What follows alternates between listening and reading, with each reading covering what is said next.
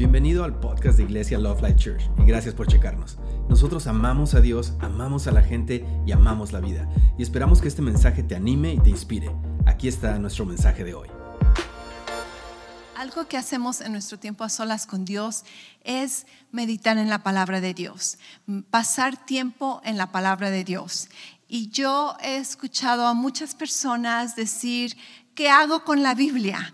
¿Cómo le empiezo? ¿Cómo leo? Otras personas bien honestas me dicen, yo no lo leo porque no le entiendo. Otros dicen, a mí no me gusta leer. He escuchado a mucha gente que me dice, a mí no me gusta leer. Pero honestamente, a todos nos gusta leer, depende de qué lees. Porque hay gente que he conocido he tratado de, hacerlos que lean libros y no te leen ningún libro. Es que yo no, no me gusta leer, no, no, no no me gusta leer, pero se la pasan todo el día leyendo Facebook, se la pasan todo el día leyendo los mensajes de texto. ¿Sabías que la Biblia es un mensaje de texto? La Biblia es un mensaje de texto, Dios mandándote mensajes de texto. Así que esa, esa excusa de que no te gusta leer ya, ya no es válida. conmigo no cuenta, porque todo el tiempo nos las pasamos leyendo lo que queremos. Este, la, segunda de Timoteo 3, 16, 17.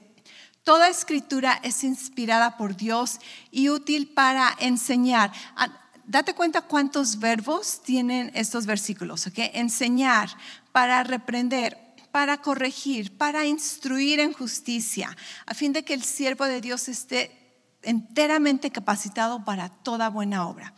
Este versículo me, me encanta, es una de las bases para entender el propósito de la palabra de Dios, dice que, nos enseña el camino donde tenemos que andar.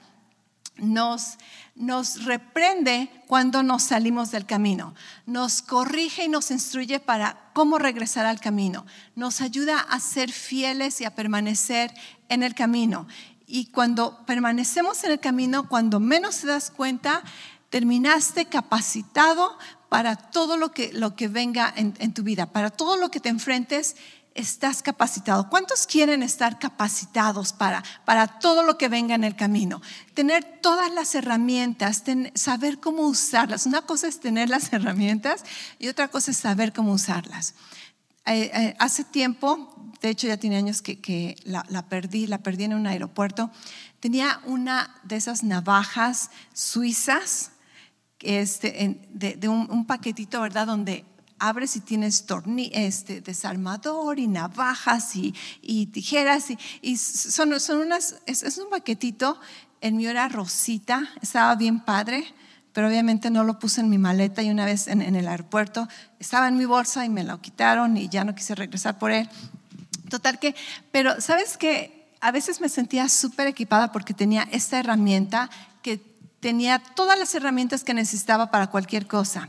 El problema era de que cuando quería abrirlo nunca podía abrirlos. todas las, herramientas, para los que saben de qué estoy hablando, es bien difícil abrirlos y a veces hasta se te rompe la uña, ¿verdad? Tratando de sacar una cosa. Entonces me, valió perderla, aunque estaba muy padre y todo, pero eso me, me, ayudó a entender que de nada te sirve tener las herramientas necesarias si no sabes usarlo, si no sabes cómo abrirlo. Y sabías que la palabra de Dios nos dice que, que es una herramienta, que es, es un arma de defensa. Y de, nada te sirve tener un arma tan poderosa que te puede defender, que te puede proteger, si no sabes cómo utilizarla, si no sabes cómo utilizarla. Hace tiempo también tomé una, clase, todo un curso acerca de cómo manejar un arma, cómo, manejar una pistola y aprendí a disparar y, bien, buen tino que, que me sorprendí, dije, wow, tengo buen tino. Pero pregúntame ahorita ya se me olvidó todo. ¿Por qué? Porque no lo he practicado, porque ni le puse mucha atención solamente por seguir la clase, pero de nada te sirve, de nada me sirve este, tener un arma si no sé cómo usarla.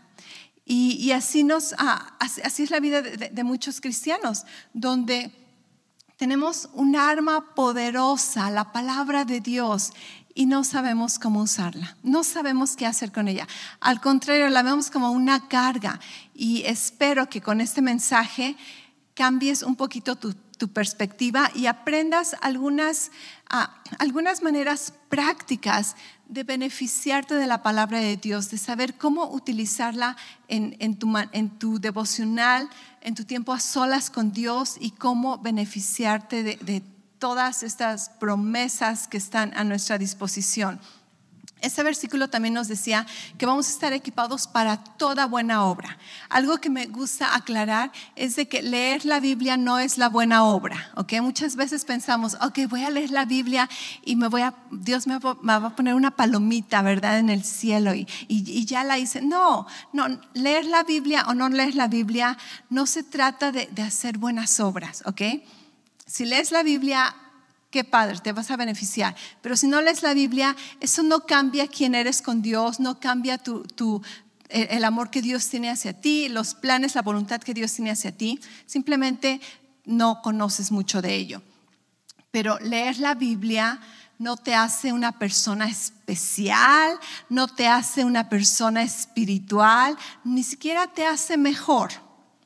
Y quizá algunos digan, guau, pastora, ¿cómo te atreves a decir eso? Leer la Biblia no te hace una persona mejor. Hay personas que, que, no son creyentes y leen la Biblia más de lo que tú lo lees. Esto no cambia sus, sus vidas espirituales. Hay personas que, que eh, estudian la Biblia y conocen la Biblia y la utilizan completamente torcida.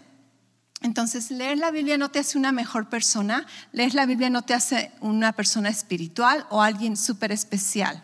Muchas veces en nuestra mentalidad religiosa es de que si hacemos buenas obras, entonces soy mejor.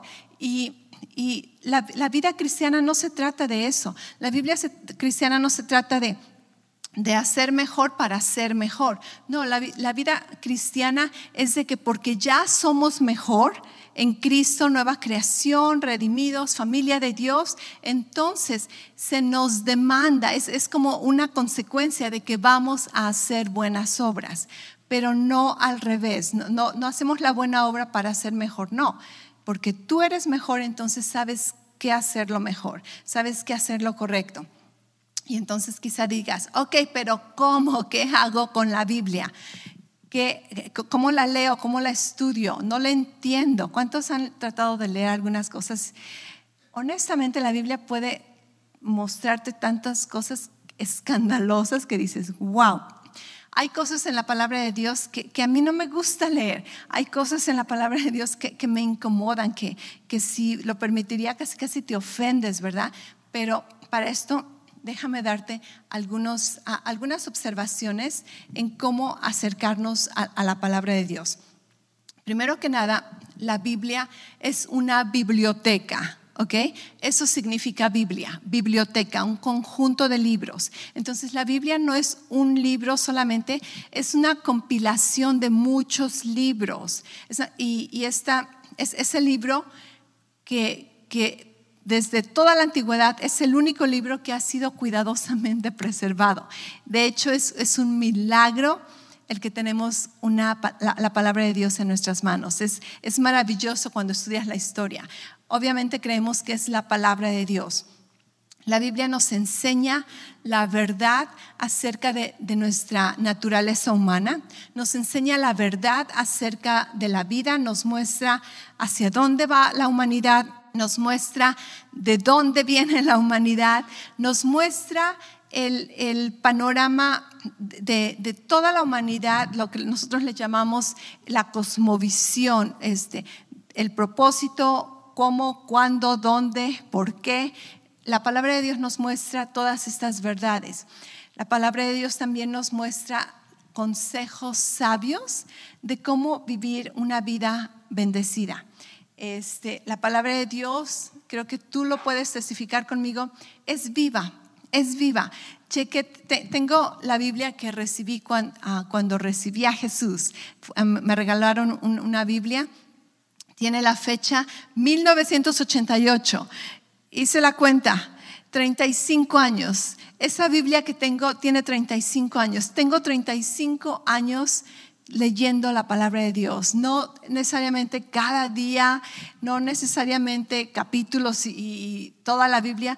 Toda la Biblia llevo como una década leyéndola como cada año, pero antes solamente leía porciones, pero yo dije, 35 años leyendo el mismo libro, tú pensarías que, ya te la sabes de todas, todas, tú pensarías que estás aburrida, tú pensarías que ya no necesitas, y, te aseguro que, que no, no he aprendido, yo creo que ni un 10% de, de todo lo que está allí. ¿Por qué? Porque la palabra de Dios es vida, es eterna. Entre más aprendes, más necesitas aprender. Entre más entiendes, más te das cuenta que necesitas entender muchas más cosas.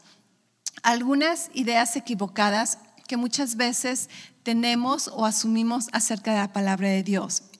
Número uno es de que tenemos que reconocer que la Biblia no fue escrita a nosotros. ¿Ok? La Biblia no fue escrita a ti, pero fue escrita para ti. La Biblia no fue escrita a nosotros, pero fue escrita para nosotros. Si yo ahorita este, agarrara mi teléfono, recibiera una llamada y empezaría a, hablar enfrente de, de ti, ajá, sí, como, ok, entonces, ok, está bien, cómpralo. Sí, pero asegúrate que solamente es un, ok, ok, lo llevas, ajá, nos vemos allá. Seguramente que tú estás, ok, ¿con quién, ¿con quién estaría hablando? pensando, ¿verdad? ¿Con quién? De, qué estarían hablando? ¿Qué, qué, comprarán? ¿Cuántos comprarán? ¿Dónde comprarán? Y así como tú estás, ¿de qué se trató esa conversación? Muchas veces es como leemos la Biblia. O más bien, más que nada, como tenemos que leer la Biblia. Ok, Pablo está hablándole a Timoteo. ¿Qué habrá pasado en ese momento? entonces, la Biblia no fue escrita para ti, más bien no fue escrita a ti, pero fue escrita para ti, porque podemos beneficiarnos de esa conversación, ¿me entiendes? Entonces, tenemos que tener mucho cuidado y saber diferenciar, ok, Dios no me estaba escribiendo esto necesariamente, pero muchas promesas, la Biblia dice que te las puedes tomar y, aunque fueron para una persona, también vale tomárselas para ti, ok, entonces tenemos que, asegurarnos que, muchas veces entendemos que estamos leyendo los asuntos de otras personas, las cartas de otras personas. No hay, privacidad para ellos, ¿verdad? Este, otra mala, mala, este, o, más, no, mala, otra idea errónea que podemos tener acerca de la Biblia es de que la Biblia no es para tomarse literalmente. Y tú pensarías, una pastora diciendo que no tomes la Biblia literalmente, esto es, esto es bíblico. De hecho, esto es la vida. Tú sabes que ninguna conversación, más bien, no todas las conversaciones deben tomarse literalmente, ¿cierto? ¿Qué tal? ¿Acostumbras tú a ser sarcástico a veces? A mí me, me gusta tipo de sarcasmo cuando es como, como con humor, ¿verdad? Pero tú sabes que, el sarcasmo no, no, es para tomarse literalmente. Eh, hay, hay, muchas cosas que nosotros hablamos y no necesariamente es para hablar literalmente. Como, ay, esa persona es un, ah, como, como, decimos, me da este dolor de cabeza. Una persona no puede darte dolor de cabeza.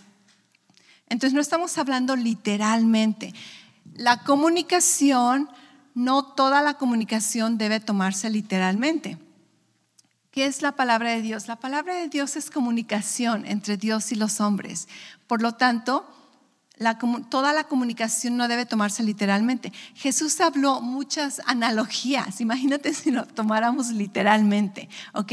Entonces tenemos que, que quitarnos esos lentes religiosos y no toda las palabras en la Biblia deben tomarse literalmente. Hay muchas analogías, hay muchos simbolismos. Este, muchas veces, si yo estuviera platicando contigo y tú me dices algo, yo puedo tratar de escuchar lo que me estás diciendo o yo puedo escuchar lo que yo quiera. ¿Es, cierto? Entonces, tenemos que, que, ser bien honestos que, que no vamos a tomar todo literalmente. Y eso trata en la comunicación con personas y eso trata con, con la Biblia. Otra cosa que muchas veces asumimos acerca de la Biblia es que es mágica o que es como un amuleto.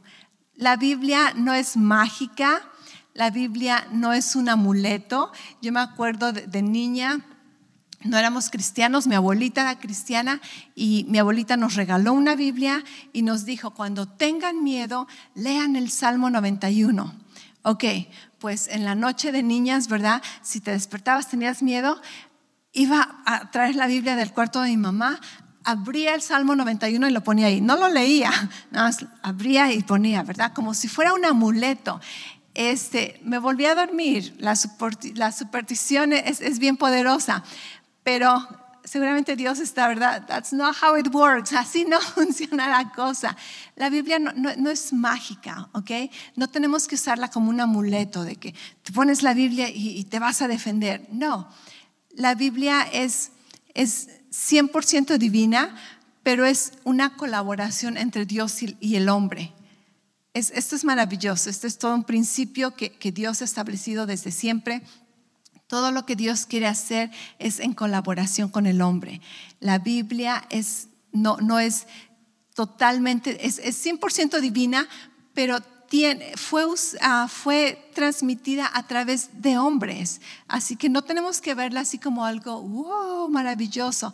Es simplemente poderosa, es, es, es divina, pero es es en cuanto, me estoy refiriendo a, tu, Biblia de papel o tu Biblia en el teléfono. No es verdad algo que, tienes que, oh, no, lo toques o, o póstrate delante de, no, no es mágica, no es un amuleto, ¿ok? La Biblia es para ser meditada. Di conmigo meditar. Meditar es lo que se nos ordena que hagamos con la palabra de Dios. Hay una diferencia entre leer la Biblia, estudiarla y meditarla. Esas no son lo mismo. Y, algo que, muchas veces no consideramos es de que en, nuestra mentalidad religiosa tienes que leer la Biblia, tienes que leer la Biblia. Pero ¿sabías que la Biblia no fue, por, muchos años, no estaba a la disposición de las personas para que la leyeran? De hecho, la Biblia se leía públicamente. Desde la historia de, Moisés hasta el, Nuevo Testamento, ¿verdad? Cuando, Jesús viene, la Biblia, las escrituras del Antiguo Testamento se leían públicamente porque solamente los, sacerdotes, solamente ciertas personas tenían acceso a lo que estaba escrito en, papiros, en, en, rollos, en pergaminos, y entonces la gente solamente asistía, escuchaba la palabra de Dios y lo que la Biblia nos dice, eh, me encanta este versículo de Deuteronomio 6:6, dice, estas palabras que yo te mando estarán en tu corazón. Okay, entonces la, la gente asistía, escuchaba y guardaba en su corazón lo que habían escuchado y se iban a sus casas y no había Biblias, no había YouVersion, el app, no había este, Google para ver qué versículo me gusta el día de hoy, no había Instagram para que veas tu versículo inspiracional del día, no, no había nada de eso. Lo que tenías que hacer era poner atención cuando leían la Biblia públicamente, guardarlo en tu corazón y durante la semana, durante el tiempo que, estabas sin escucharla otra vez, era meditar en la palabra, tratar de acordarte, tratar de ver cómo aplicarlo en tu vida, tratar de entender lo que leíste, por qué dijeron eso, este, ya no me acuerdo, y ibas con otra persona, ¿qué, te acuerdas de lo, que, de lo que vimos? Y la Biblia era para ser meditada personalmente y compartida con otras personas. Este, muchas personas en el Antiguo Testamento y aún durante el tiempo de Jesús ni siquiera sabían leer. Eh, no, había alfabetización. Entonces la, gente no, no, sabía leer, aun si les hubieras dado una Biblia, no sabían leer, pocos apenas sabían cómo escribir sus nombres. Entonces, eso de que tienes que leer la Biblia, es más importante que medites en la Biblia, es más importante que medites en la palabra de Dios. ¿Sabías que, que del Nuevo Testamento hasta los 1500 años es cuando no, no tenían una Biblia. La iglesia cristiana por 1500 años este, tenían, no, no, tenían una Biblia personalmente, déjame corregir. No, no, había una Biblia personalmente donde cada persona podía tener una Biblia en sus manos. Hasta el año 1500, donde la, empresa, la, impresión este, se inventa y se hacen copias de la palabra de Dios, hasta los 1500 años es cuando la gente pudo tener acceso personalmente a, una Biblia. Y, para ellos se llevaron muchos años porque era muy caro y aunque estaba disponible, mucha gente no sabía leer. Entonces, imagínate, nosotros ahora tenemos Biblias por donde quiera, vas a Hobby Lobby, vas a Costco, vas a, la gasolinera y puedes encontrarte una Biblia y si no, está gratis en, el teléfono, cuántas aplicaciones, en, internet y nos perdemos muchas veces el valor de, lo que tenemos a nuestra disposición y, cuántas vidas no, no, no, fueron perdidas por el que tú tengas una palabra de Dios. Si alguna vez has visto algún tipo de documental en, Netflix, en Amazon, acerca de, de, la imprenta de la Biblia, este, cuántas, la, reforma, cuántas personas no perdieron su vida por defender el que tú tengas una Biblia en tus manos. Es, es maravilloso, así que tenemos que aprender a valorarla un poquito más, pero mi, mi punto aquí era entiende que, que, no se trata solamente de leer la Biblia, se trata de meditarla, de guardarla en tu corazón. Lo que estás escuchando ahorita guárdalo en tu corazón y recuérdate de ello después. Ok, ¿qué aprendí en, la iglesia? ¿Qué, es, algo que, tocó mi corazón? Algo que me llamó la atención, algo que, no sabía, algo que me ofendió de lo que escuché. Medita en esas cosas. ¿Por qué me molestó?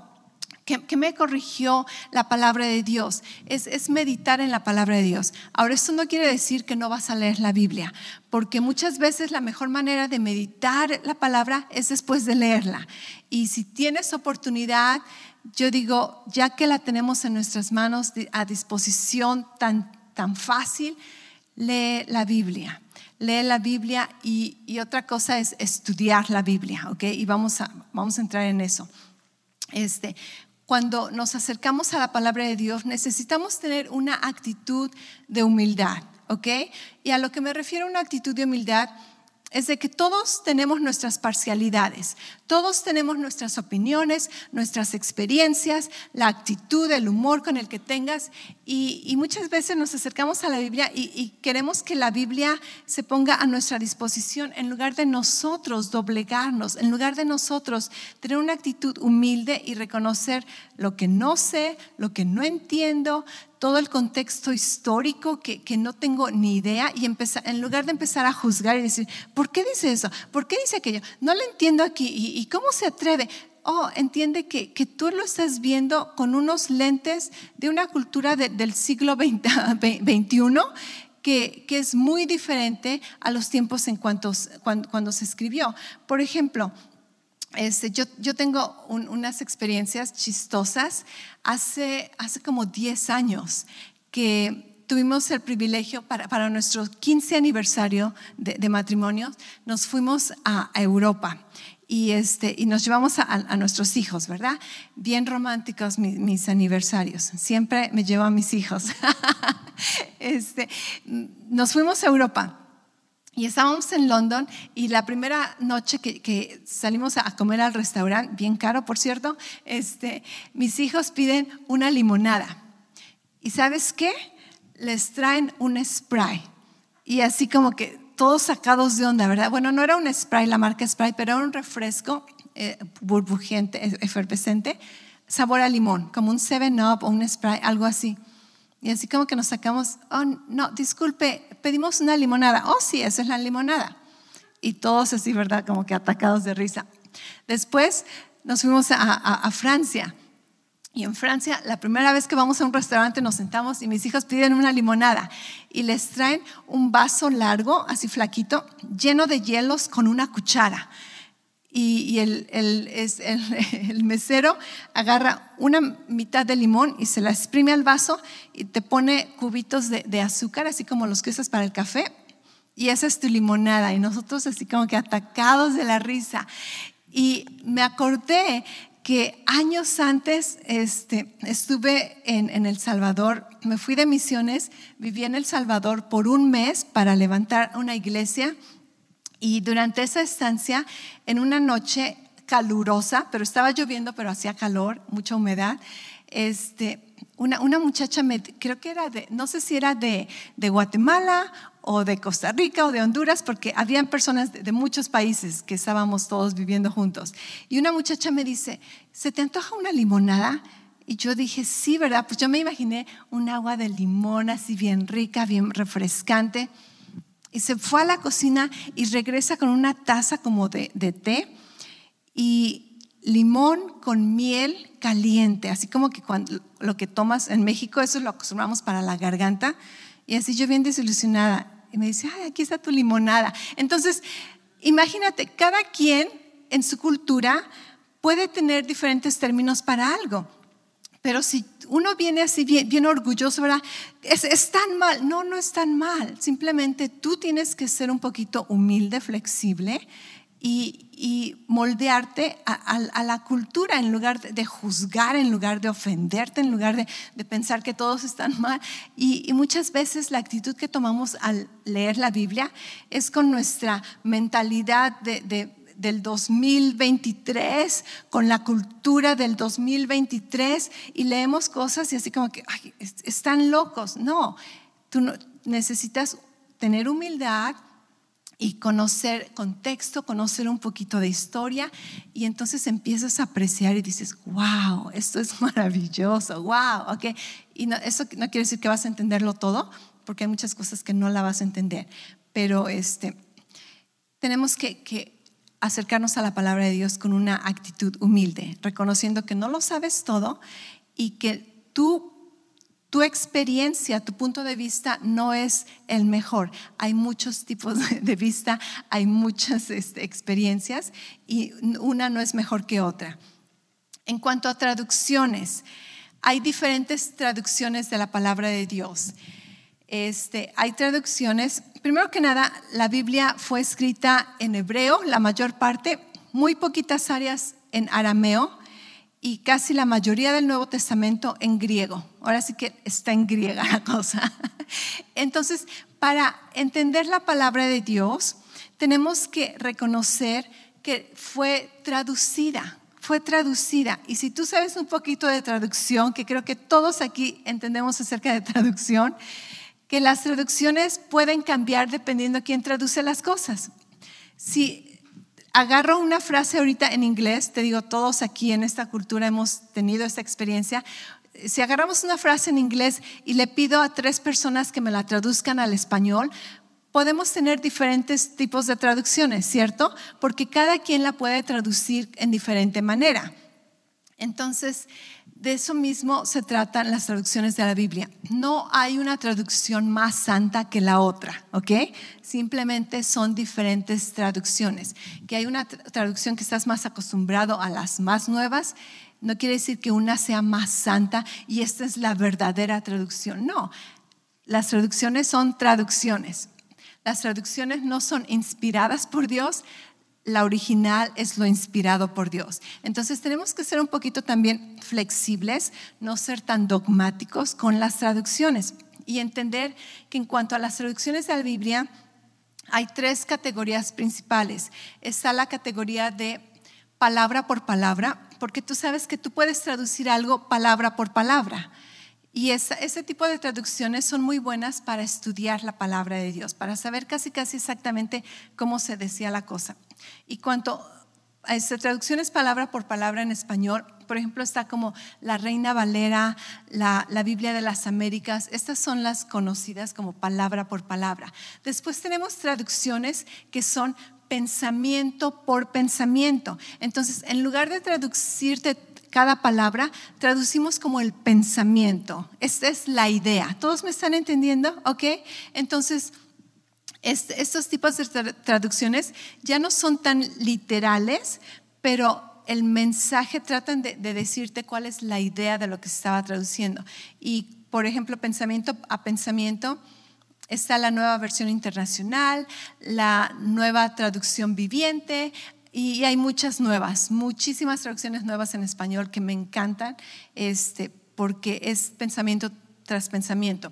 Y después hay unas Biblias que tratan de traducir no palabra por palabra, no pensamiento por pensamiento, sino como que te lo parafrasean, te cambian casi casi todo el párrafo simplemente para darte a conocer. Entonces, esas traducciones son buenas para leer, para conocer un poquito, pero para estudiar tú quieres la que son palabra por palabra. Y lo que, lo que más te sugiero hacer es compara diferentes versiones. Es muy bueno comparar diferentes versiones y ver, este, ok, a, cuál le agarras más, qué, qué, es lo que más tiene sentido para ti, etcétera. Así que las traducciones no son santas, ¿ok? Las traducciones simplemente son traducciones. Este, la palabra de Dios sí es santa. Este, Ok, y me dices, ok, pero ¿qué estoy leyendo? A veces abres la Biblia. La Biblia no se trata de abrirla, acuérdate, no es mágica, de abrir la verdad y cerrar los ojos y poner el dedo. Y, ok, y, este, y Judas se ahorcó. No, ¿verdad? Así como que, ay, no, este no es el que quería. Y la vuelves a cerrar, vuelves a abrir. Y entonces, no, no se trata de eso. Entender que estás leyendo, necesitas saber que principalmente el Antiguo Testamento tiene mucha historia. ¿ok? ¿Quieres conocer, aprender datos históricos del pueblo de Israel, de la humanidad? El Antiguo Testamento se trata de historia. El Antiguo Testamento habla mucho acerca de profecías y el Antiguo Testamento habla mucho acerca de sabiduría o, poesía, lo, que le llaman. El Antiguo Testamento para la, Biblia judía, hebrea, se categoriza en estas tres partes, este, historia, poesía o, este, sabiduría y las profecías. En el Nuevo Testamento, ¿qué estás leyendo? ¿Qué, ¿Qué, es eso? ¿De qué se trata? Empieza con los evangelios que tienen que ver con la vida de Jesús.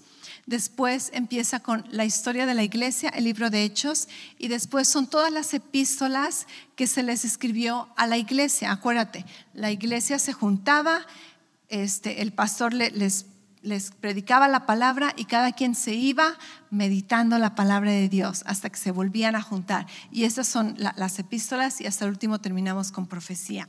Entonces, cuando, cuando lees la Biblia, muchas veces vas a encontrarte historia, muchas veces poesía, sabiduría.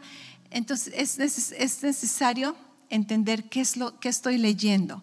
No, no se trata de una de, pura conducta, de puras reglas, Dios hablándote literalmente, porque muchas veces en la historia quizá no encuentres mucho que Dios te esté hablando, pero muchas veces Dios te puede hablar a través de esa historia. Entonces es, necesario saber qué estás leyendo. Y, y para leer la Biblia, yo te sugiero, ya que la Biblia no es un libro que empieza desde el principio, si no es un conjunto de libros, entonces está bien si no empiezas desde el principio. Y yo te sugeriría, si apenas vas a empezar a leer la Biblia, empieza con Jesús, empieza con los evangelios, empieza con, con las historias ah, de, la iglesia. Y ahora sí, seis prácticas, eso, todo eso fue la introducción. ¿Qué tal? ok, seis maneras de qué hacer con la, Biblia. Y apúrate porque se me está acabando el tiempo. no me distraigas más, ¿ok? Es seis maneras de cómo meditar en la palabra de Dios. ¿Listo? La primera es visualiza. Visualiza la enseñanza, visualiza la escena, visualiza la promesa. Eh, ¿De qué se trata? Visualizarla es, estás leyendo los evangelios de cómo Jesús era niño y fue al templo. Métete a la historia, métete a la historia y empieza a visualizarla, como si fuera un cuento, como si fuera una película. Visualiza la palabra de Dios. Si se trata de una promesa, entonces visualiza esa promesa manifestada en tu vida. Este, Jesús dice, ¿verdad? Y, yo voy a estar contigo hasta el fin del mundo. Visualiza esa promesa. Jesús está conmigo todo el tiempo, nunca me va a dejar. Eso es fe. La fe es usar nuestra imaginación para, para ver todo el mundo que no vemos en lo natural. Este, por ejemplo, visualiza la última cena en Mateo 26, en Juan 16, Jesús hablándole a los discípulos, métete a la escena, ponte allí, ¿verdad? Como si estuvieras este, de, de, ¿cómo se llaman esos fotógrafos? De paparazzi, ¿verdad? En la esquina, viendo toda la escena. Métete a la escena, eso es visualizar. Así, esta es una manera de meditar en la palabra de Dios. Otra manera de, de meditar en la palabra de Dios es declárala, declara la palabra de Dios, declara es, el verso, un, versículo en voz alta, decláralo enfatizando cada palabra. Por ejemplo, Filipenses 1:16. Estoy convencido de esto. El que comenzó la buena obra en mí, la perfeccionará hasta el fin. Declárala. Dios va a perfeccionar su obra en mí. Quiere decir que, que, todavía no termino. Soy un proyecto en construcción, ¿ok? Entonces declárala en voz alta, declara con tu boca, enfatiza ciertas palabras, este, vuélvelo a repetir. Otra cosa es parafrasealo. ¿Qué es parafrasear? De que no lo dices literalmente, lo dices con tus propias palabras. Cámbiale tu, propia traducción, no, que estás cambiando la Biblia, sino que estás tratando de hacerlo más entendible. Por ejemplo, este, Efesios 3:20, y nuestro Dios suplirá todo mucho más abundantemente de, de lo que creemos, pedimos o pensamos. Ok, ¿cómo la parafraseas? Dios siempre me va a dar más, más de lo que me puedo imaginar, más de lo que sueño, más de, de lo que podría creer. Entonces estás agarrando la idea y poniéndole tus propios entendimientos de cómo aplicarla. Este, otra, otra manera de meditar en la palabra de Dios es personalizarla, donde reemplazas la, la, persona y te pones a ti, te pones tu nombre, te lo apropias. Filipenses 1.6 lo vimos hace un rato, Estoy convencido de esto, que el que comenzó tan buena obra en ustedes la irá perfeccionando hasta el día de Cristo. ¿Cómo la personalizo?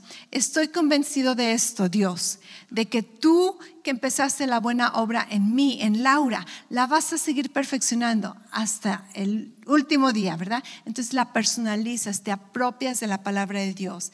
Eso es meditar en la palabra de Dios. Otra manera en que meditas en la palabra de Dios es orarla agárrate ese versículo y hazla una oración.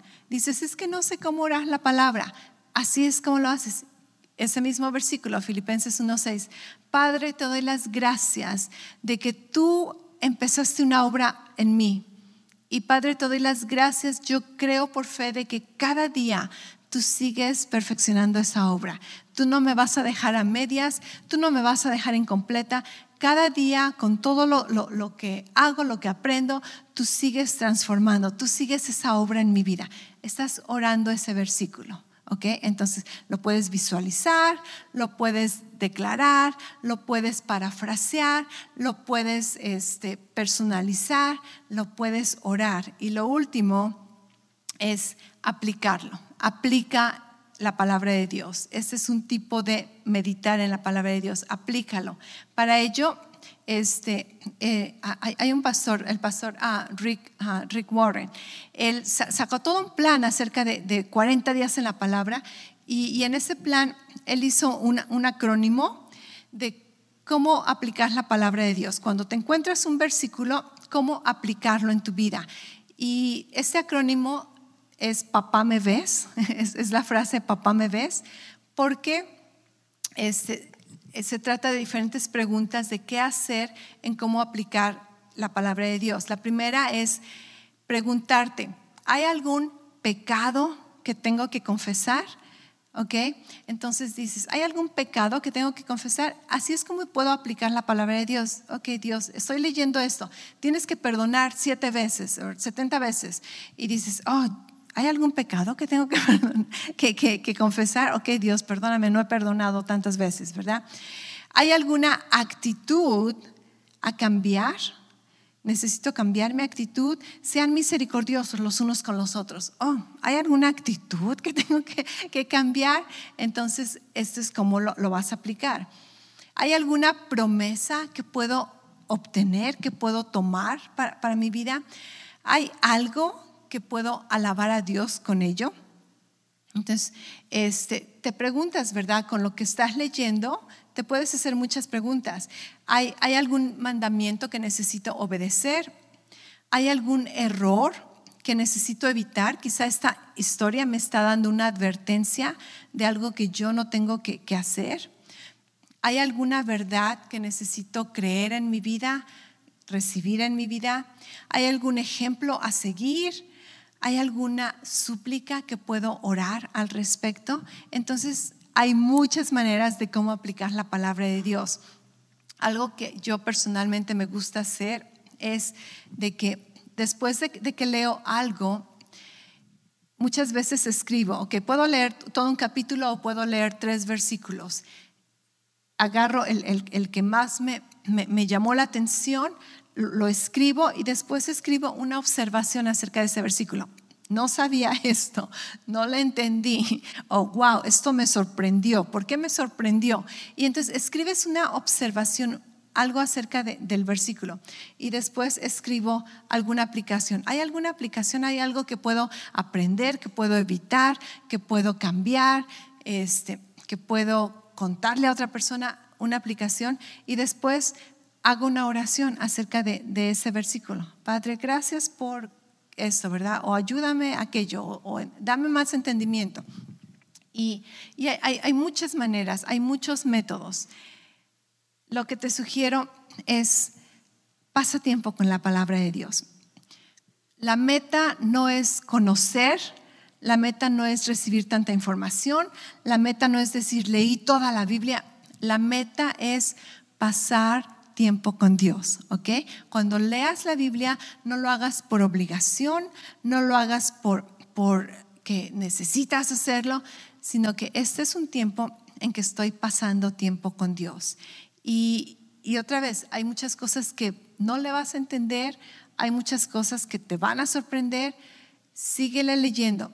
Aunque no le entiendas, síguele leyendo.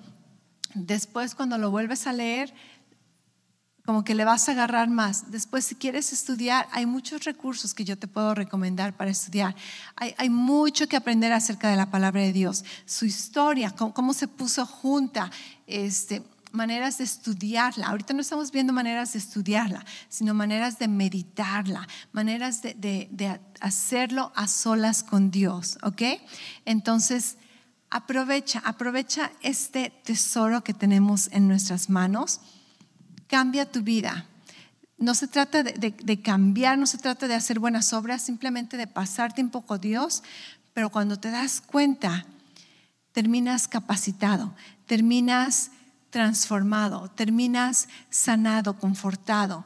Y, no, solamente leas las cosas que quieres leer, obviamente vas a pasar más tiempo en ella, lee cosas que, no te gustan, ¿verdad? Lee cosas que parecen aburridas.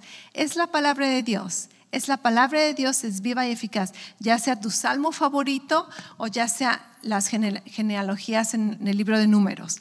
Es la palabra de Dios. Y obviamente hay diferentes aplicaciones. Obviamente quizá no te conectes emocionalmente, pero lee la palabra de Dios. Lee la palabra de Dios y cuando la leas, no solamente te quedes allí, el chiste es meditarla, que la palabra de Dios esté en tu corazón, que si no tuviéramos Biblias disponibles de aquí en adelante, tú dirías, no importa, estoy bien, está en mi corazón, está en mi corazón. Y quizá no tenga una Biblia en, en mis manos, quizá no tenga una Biblia enfrente de mis ojos, pero está en mi corazón. Su palabra está escrita en mi corazón. Y con ello Dios la va a utilizar para hablarme a través de su espíritu y me va a guiar, me va a dar sabiduría, me va a dar dirección, me va a dar conforte, me va a dar paz, me va a traer sanidad, me va a traer provisión, me va a traer protección. La palabra de Dios hace todo esto, pero no se trata de un libro mágico, se trata de una persona viva a través de la palabra de Dios, el mensaje de texto de Dios. No te lo pierdas, léelo, medítalo, estudialo y ahora ya sabes qué hacer en tu tiempo a solas con Dios. Amén. Vamos a orar. Padre, gracias por tu palabra. Gracias Dios por el privilegio de que cada uno podemos tener la palabra de Dios a nuestra disposición, enfrente de nuestros ojos, en nuestras manos. Podemos tener diferentes Biblias en nuestras casas. Podemos tener la Biblia digitalmente a donde quiera que vayamos. No necesitamos cargar un libro en nuestro teléfono, Padre. Al, a, a, un teclado este, está allí la palabra de Dios. Padre, gracias. Ayúdanos a reconocer cuán valioso tesoro tú nos has permitido experimentar. Eh, este tesoro que muchos hubieran anhelado tener a su disposición en sus manos.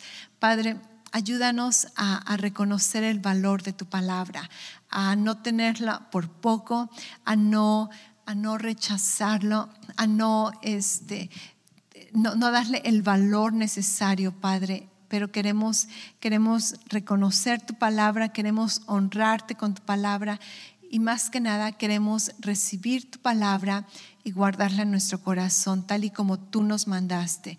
Tú nos ordenaste que todo lo que tú nos has hablado lo guardemos en nuestro corazón. Y es cuando lo guardamos en nuestro corazón que tiene efecto en nuestras vidas. Es cuando está en nuestro corazón que puede producir en nuestras vidas 30, 60 y 100 por uno. Padre, yo declaro que Iglesia Love Life es una iglesia que ama tu palabra, es una iglesia que aprende tu palabra y es una iglesia que aplica tu palabra. Padre, y te damos gracias de que tu palabra nunca regresa vacía, siempre lleva a cabo todo aquello por lo cual tú la enviaste. Y Padre, declaramos que nuestro corazón es buena tierra y va a dar los frutos de justicia que tú has deseado que tengamos. Vamos a estar capacitados para toda buena obra, porque vamos a permitir que tu palabra nos enseñe, nos redarguya, nos corrija, nos instruya y nos equipe. Y te damos gracias, Padre. En fe lo creemos, en fe lo declaramos, en fe lo recibimos, en el nombre de Jesús. Amén. Gracias otra vez por escucharnos. Para oír más mensajes alentadores como este, asegúrate de suscribirte y checar nuestro canal de podcast para escuchar episodios anteriores. Si te gustó lo que recibiste, por favor considera calificarlo y compartirlo con tu familia y amigos. Para más información respecto a Love Life y cómo conectarte con nosotros, ve a lovelife.church. Te amamos y estamos creyendo lo mejor de Dios para ti.